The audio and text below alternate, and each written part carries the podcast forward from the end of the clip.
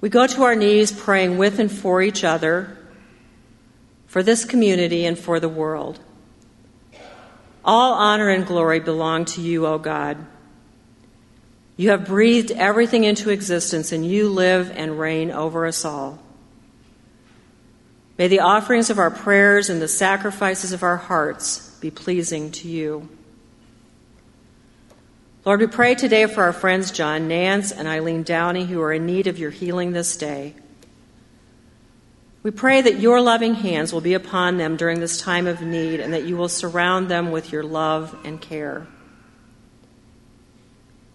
We also pray today for all the members of the team who left for Haiti early this morning. We pray for safe travels, for their well being while they are gone and for all the wonderful things they will do in your name on this trip. By the power of your Holy Spirit, we pray that lives will be changed and opportunities will arise to share the good news of your love and redemption as they serve you in this place. Oh Lord, we pray continuously for your people in this community who are in need, for those who are lost and lonely and who need your love and direction in their lives. We pray for those volunteers and all of those who will be serving in Fly this week to reach out to the children of this community.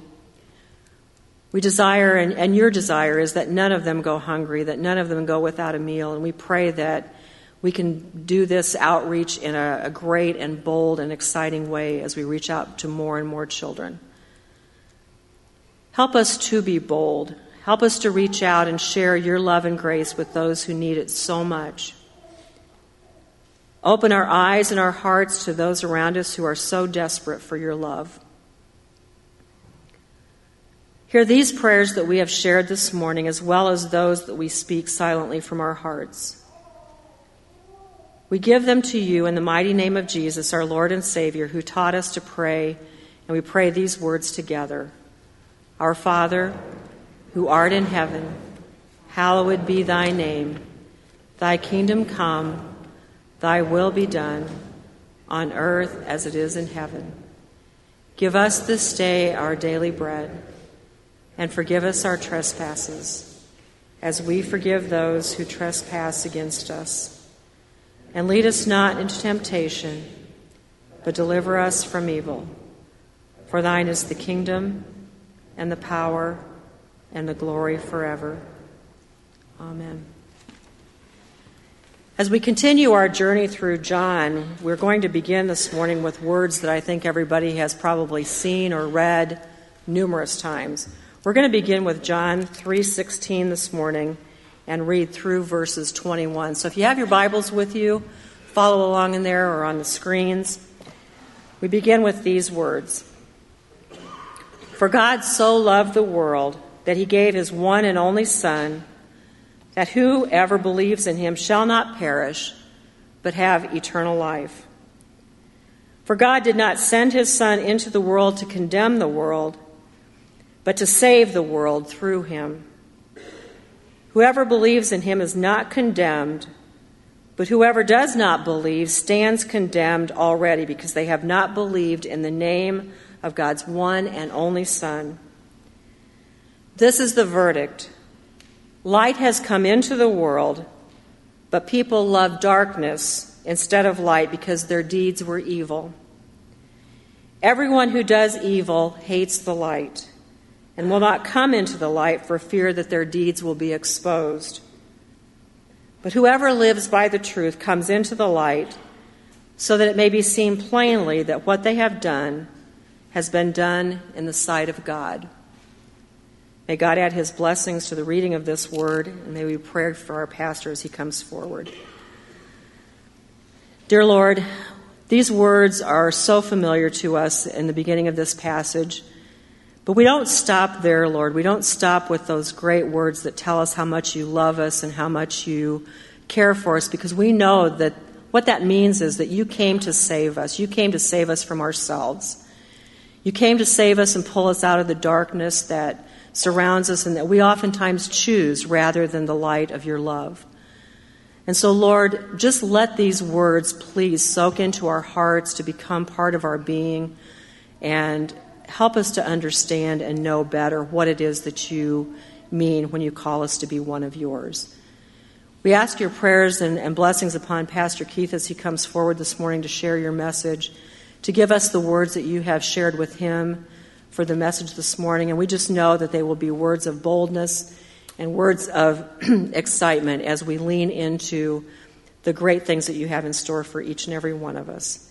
In Jesus' name we pray. Amen. Good morning.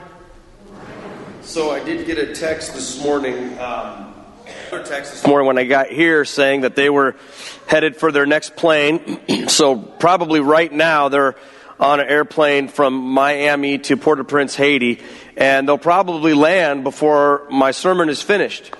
It's about an hour and a half flight.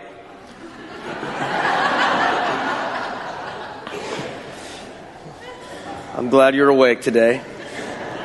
Um, so no, we're, we're super excited. They're they're they're going to do some incredible incredible ministry there in Haiti, and we're we're so privileged to be able to send them and to uh, have them represent us as we continue to reach out with our mission to make disciples of Jesus Christ for the transformation of the world. And mission really is what this sermon is about because this sermon today is about Jesus' mission.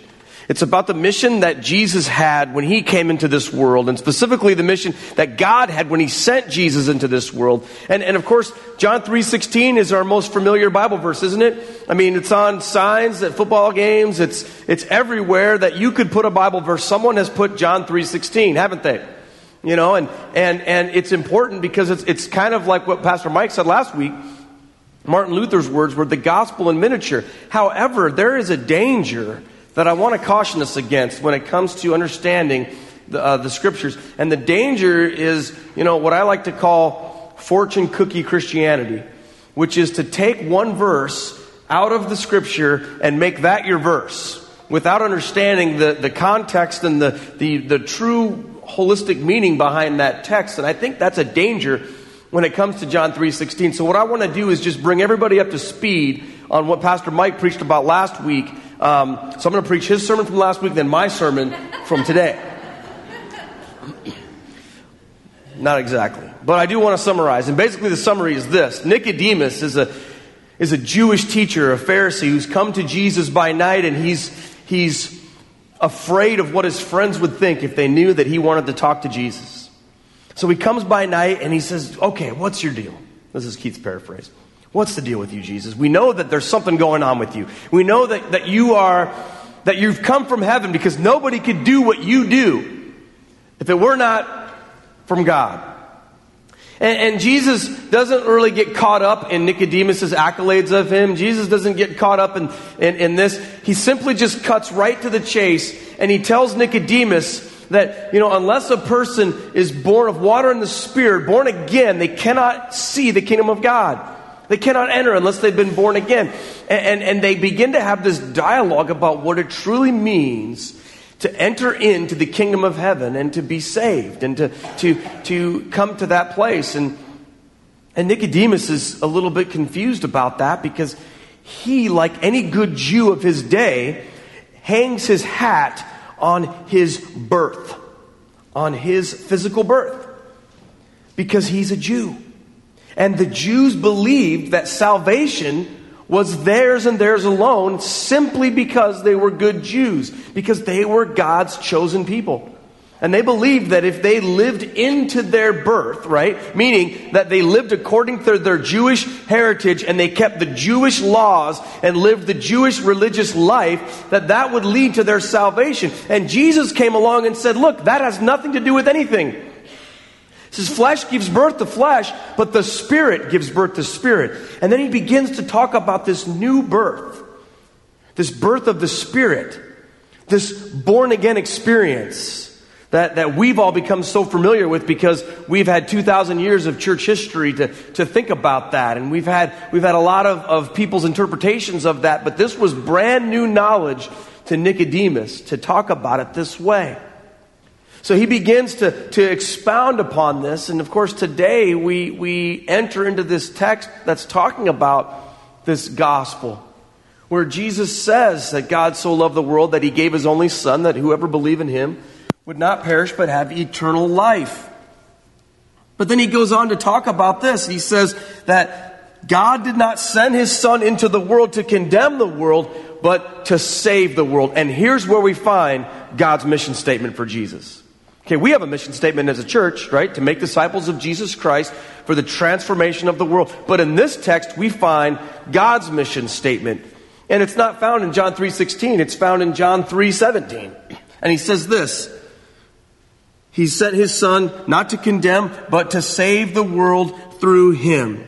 So, let's just say it like this. Jesus' mission is to save the world. Jesus' mission is to save the world. That's the bottom line. That's question number zero, right? I, I, talk about that sometimes. Whenever you begin to do something, you have to ask yourself question number zero, which is what are we trying to accomplish? What was God trying to do when He sent Jesus into the world? He was trying to save the world because the world needs saving. That's very important that we understand that. Now, you might think that it goes without saying, but I would say it does not. Because one of the, one of the fundamental misunderstandings of, of, of faith sometimes and of life and of our current standing in the world is this that the world needs to be saved.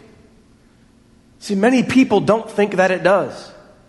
Many Christians don't think that it does. I sat in a meeting last week with about 100 United Methodist pastors.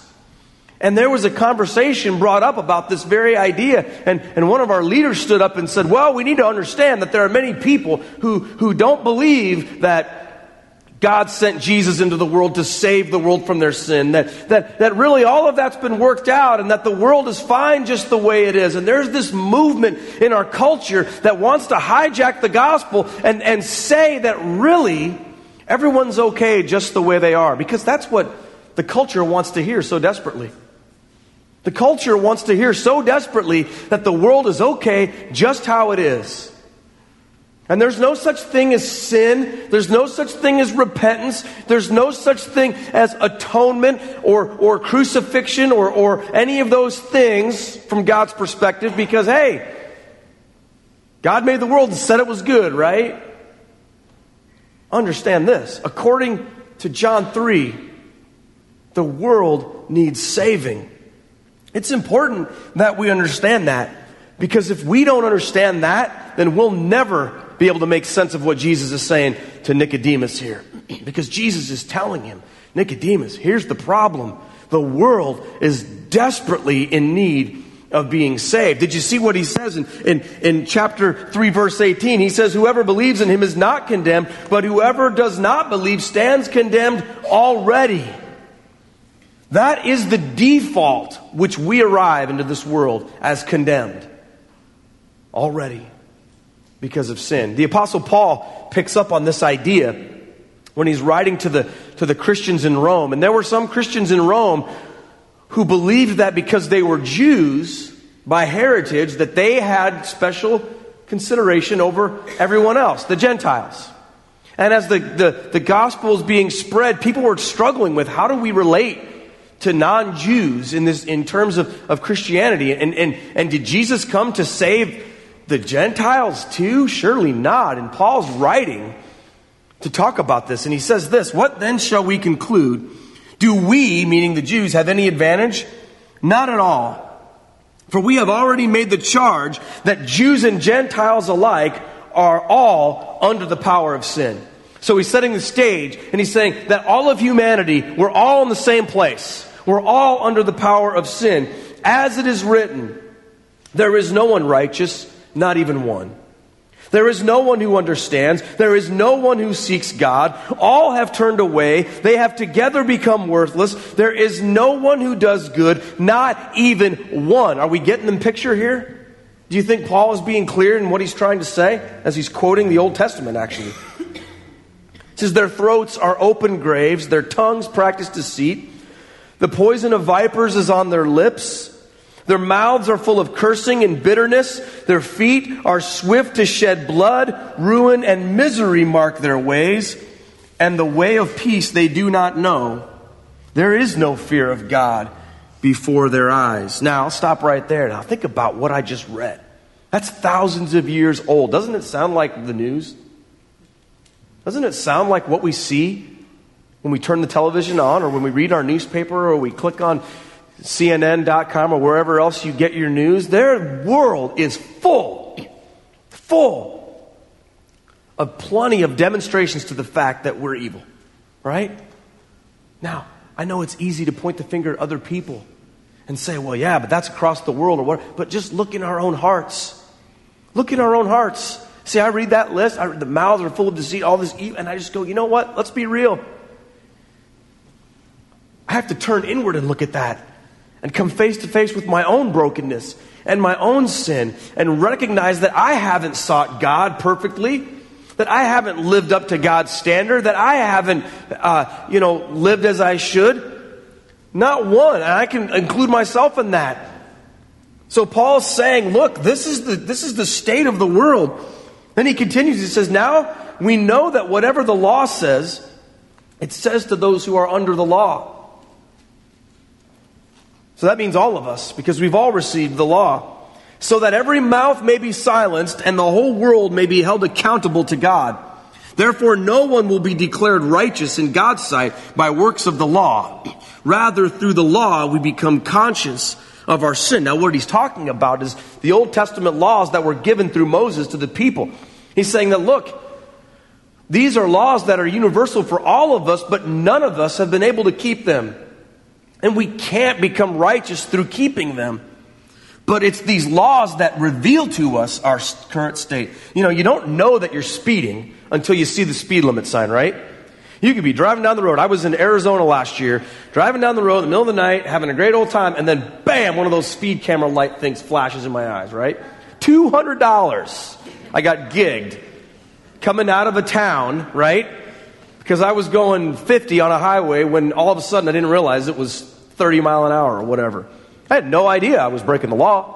I had no idea I was speeding. I, I didn't set out to do that. I didn't say, all right, I'm going to be a, a, a, you know, I'm going to get in my Prius and just make some noise, right?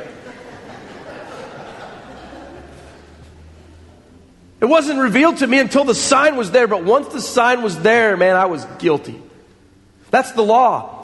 Human beings were guilty of sin before the law ever came into the world, but it was the law that God gave to us to show us not how we can be like God, but to show us that we need God. Do you understand that?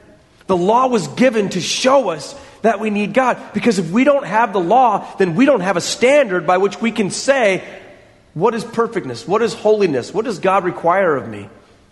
So the law was given.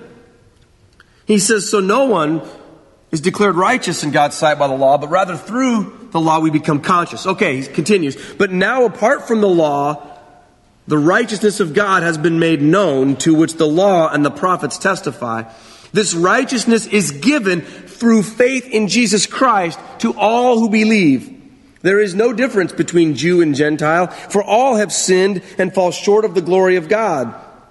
And all are justified freely by His grace through the redemption that came by Christ Jesus, God presented Christ as a sacrifice of atonement through the shedding of his blood to be received by faith.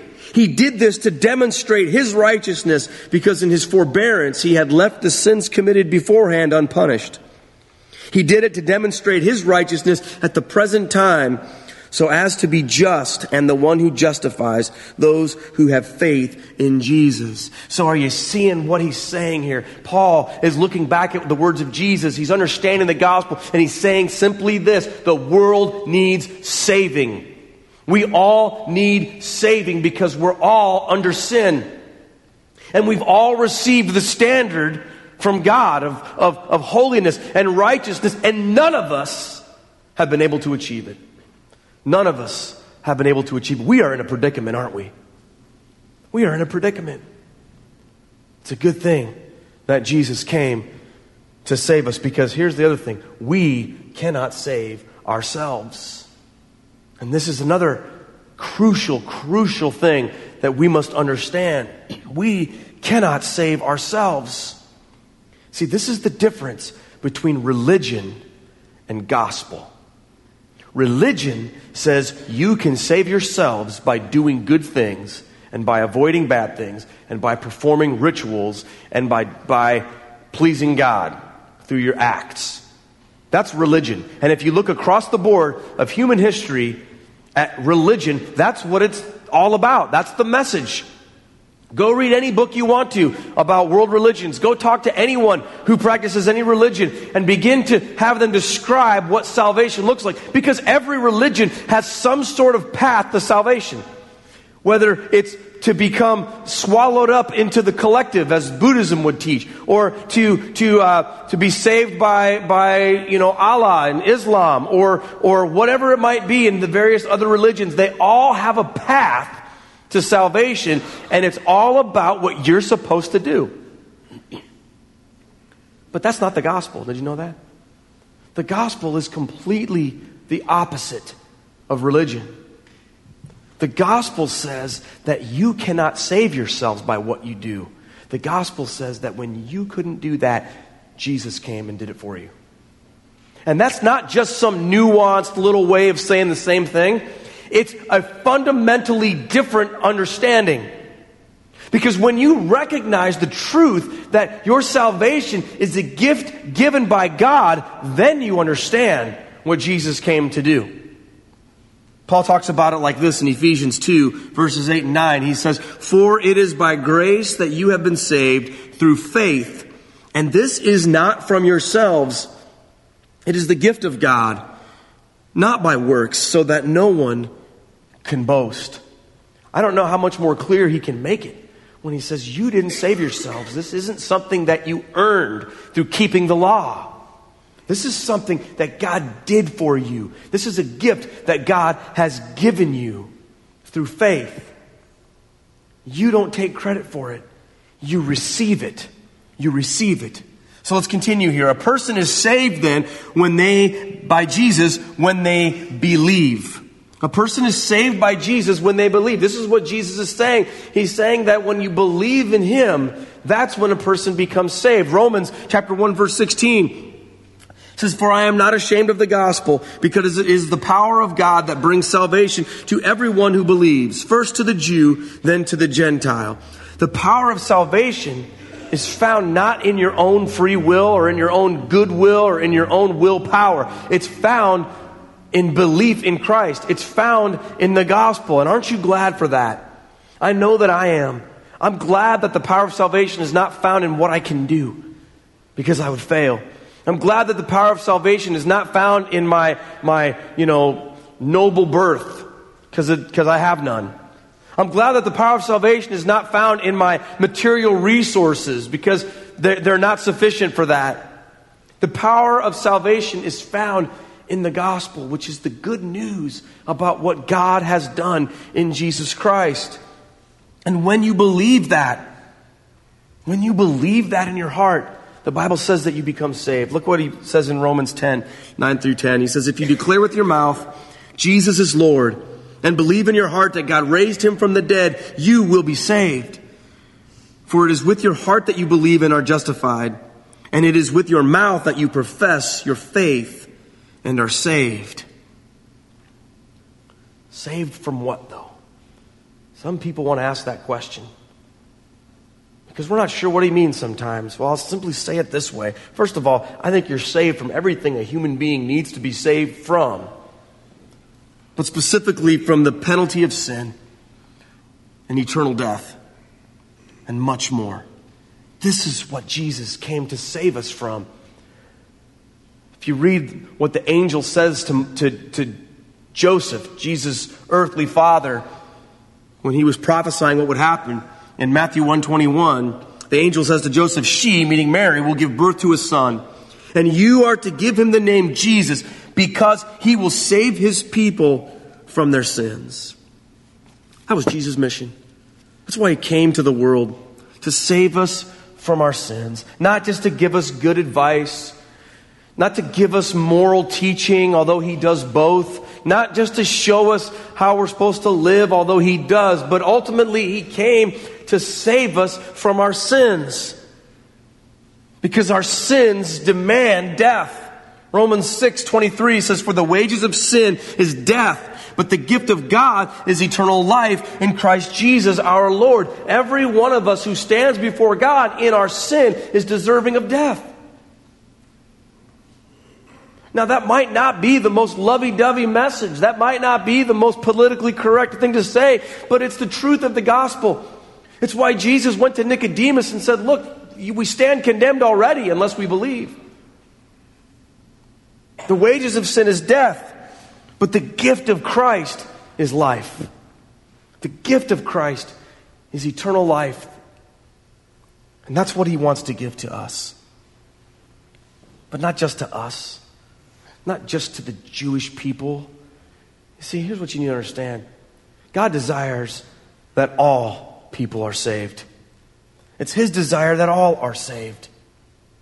Listen to what Paul writes to young Timothy. He says, This is good and pleases God our Savior, who wants all people to be saved and come to the knowledge of truth. For there is one God and one mediator between God and mankind, the man Christ Jesus, who gave himself up as a ransom for all people. You see, God's not playing favorites with you or me. God doesn't look at certain segments of our world or our population and say, well, I love these people, but not these people. God's heart is open to all. That free gift has been extended to all. And to any who would receive it, it is available. Now you might say, well, if God wants everybody to be saved, does that mean everybody's saved? Well, I think the scripture is pretty clear. No. There are some that reject that gift. There are some that say to Jesus, No, I, I, don't receive your salvation. You see, a gift is only good if you open it and receive it. I can, I can hand you a check for $500. But if you don't take that check and, and deposit it in your bank account, what good has it done? What good has it done? See, the gift is available for all, but not all receive it because Jesus himself said, some people would rather stay in the darkness and come into the light. They'd rather stay there because they operate out of fear. And they know if they step into the light that they'll be condemned by God. Isn't that ridiculous? Isn't that, isn't that crazy how human beings are like that? We're in the darkness, and we know if we come into the light, then we'll be exposed and we'll be condemned. But the fact is this because we're already in the darkness, we're condemned. See, being saved is about being in, being real and in relationship with God. It's not about following the right rules, it's about knowing God and being real. So we come into the light. We come into the light where we are fully known and accepted, and where we are unafraid because there is no condemnation for us. And I was thinking about that. You know, I had, I have a, I told you about I have this, this Prius, right, that just kind of zips around. I also have, to, to, to, on the other side, I have a Harley Davidson, okay, and a Suburban. So I'm not totally like, you know, if, if, if you want to make fun of me for driving a little Prius, just come look at my Suburban, okay? Um, well, this, this Suburban's a little bit older and it has some kind of, you know, things that sound weird. And I, I you know what? I, I'm afraid sometimes to go to the mechanic to get my oil changed because I'm afraid of what they're going to tell me, right? It's a 15 year old vehicle. Have you ever been afraid to go to the mechanic because you know they're going to tell you that something's broken and you got to get it fixed? Right? Have you ever been afraid to go to the doctor because you're afraid he's going to tell you you're sick and you need medicine? Isn't that ridiculous? We'd rather stay in the darkness, right, than come into the light and deal with what's real. Does the fact that I don't want to take my car to the mechanic take away what's really wrong with it? No. I turned 40 last year. My dad told me last year, he says, You're going to turn 40 this year. That means you got to start getting checked out every year. Fellas know what I mean. I have not made the appointment. You know? I mean, my dad, had, my dad reco- just recovered from cancer a couple years ago, and he's like, you, you, you are at greater risk. Go get checked out. And I haven't done it. Not because I'm, you know, whatever, but there's, maybe there's a little part of me that doesn't want to go because I don't want to find out there could be something wrong with me or whatever. Do they give lollipops for that, fellas? I don't know. but it's kind of strange, isn't it? How we would rather stay in darkness sometimes even though we're, we're, we're still condemned, than come into the light and deal with our stuff, right? See, there's people, maybe even some of us here in this room, that, would, that are avoiding dealing with our stuff when it comes to God. We know we need to change. We know we need to get back on track. We know we need to get plugged back in. We know we need to, to, to have our stuff churned through by God, but we would rather just sort of do this and hide than bring this stuff out into the light. And this is what Jesus is talking about. He's saying you're already condemned if you're in the darkness. You're not doing yourself any good by pretending that it isn't real. Come into the light so we can deal with it. And Jesus says, when you do that, you need to understand, I love you. And you need not be afraid.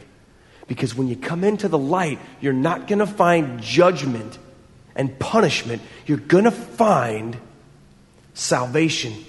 You're going to find justification. You're going to find love. Listen to what Paul says in Romans 8 1. Therefore, there is now no condemnation for those who are in Christ Jesus. Because through Christ Jesus, the law of the Spirit who gives life has set you free from the law of sin and death. See, when you recognize that truth, you can be real. You can be real about what's going on in your life, where you're falling short, and where you're scared, and where you have doubts, and where you have questions. And ultimately, we can trust God. We can trust God with this truth. I had a friend a few years ago who was just beginning to, to dabble in faith a little bit, and he was just starting to come to church. He's a very, very intelligent person and, and critical thinker, and, and, and he, he, he had a meeting with me once. He said, Keith, I got a question for you. I've read all this stuff, I've heard all this stuff about Jesus and, and belief in him and how that's necessary for salvation. But I've also read how God is a God of love, and, and, and he goes, I'm just, I'm just confused about how all this works when it comes to who's saved, who's not saved, who goes to heaven, who goes to hell, how God figures it all out, and, and, I don't understand it. And so we began to talk about it, and he had, you know, some of the objections that many of us have had, or the thoughts that many of us had. Said, yeah, okay, well, great. Belief in Jesus is awesome. But what about people who've never had the opportunity to believe in Jesus? What happens to them? What about someone who's grown up in an environment that hasn't heard the gospel or doesn't know Jesus? Or what about a person who's mentally handicapped and can't conceive of their mind? Or what about a baby that hasn't been able to believe? Or what about, and he, and he rattled off this entire list of people for whom he felt like, you know, were kind of outside the scope of, of this teaching. He says, what about that? And you know, if you dig into the Bible, you find all sorts of things about how God chooses to deal with people based on what's right and what's good and what's loving. And ultimately, where I, where I was comfortable with answering him was not trying to be Mr. like theological professor and, and say, well, here about this and this. And there are people that will do that. I'm not nearly as smart as they are, who want to tell you everything about how everything works and all of that. Here's where I land. We can trust God. We can trust God to do what's right. We can trust God on how He deals with people. But what's more important is we can trust God with us too. And what I find sometimes is some of those questions that we want to ask really have to do with our own fear of coming face to face with what's going on in here. Because if I can deflect my attention from my own sin and my own heart to somebody on some desert island someplace that's never heard about Jesus, then I don't have to, I don't have to deal with myself. So I've chosen to trust God with what I can't understand because I've come face to face with what I can't understand. And here's what I've understood I need to be saved. I've fallen short. I can't live up to God's standard. But I believe with all my heart that God sent Jesus on a rescue mission to the world. And he lived the perfect life and he died the death that I deserved on the cross. And he rose again and conquered sin and conquered death and the grave. And God has given me this tremendous gift of faith. And God has given me this tremendous, this tremendous salvation. And he's given it to you as well, if you'd receive it. Today, as we close, I want you to Come face to face with that in your own heart. Ask yourself, where am I still living in darkness? Where am I not letting God deal with me? Where am I refusing to come into the light because I'm afraid? And understand this God's desire is to save you. That's his mission. He didn't come to condemn you, he came to save you. Let him do it today. Let's pray. Lord Jesus, we need you. Lord, without you, we are condemned, and rightfully so. But Lord, your grace covers us, your mercy because of your death on the cross. And God, we receive you. Lord, we thank you for this gift that you have given to us so freely. We did not deserve it. We cannot claim credit for it in any way, shape, or form. God, you've given it to us. And we can only say thank you and then live into that reality. So, Lord, may we each allow our hearts to be open before you that we might be saved. It's in Jesus' name that we pray. Amen. Have a look at this video. Well, I would say that, you know, uh, Marion Methodist became special to me right when we came through the doors here. Um, after the service, everybody welcomed us so warmly and honestly. And immediately after we joined the church, um, it was amazing how quickly everybody or people would call us to join the activities, which we have been involved in many of the activities since then you know, I just thought, and they were always so supportive of us, even, you know, during the good times and bad times. And they just made it a very friendly place to be.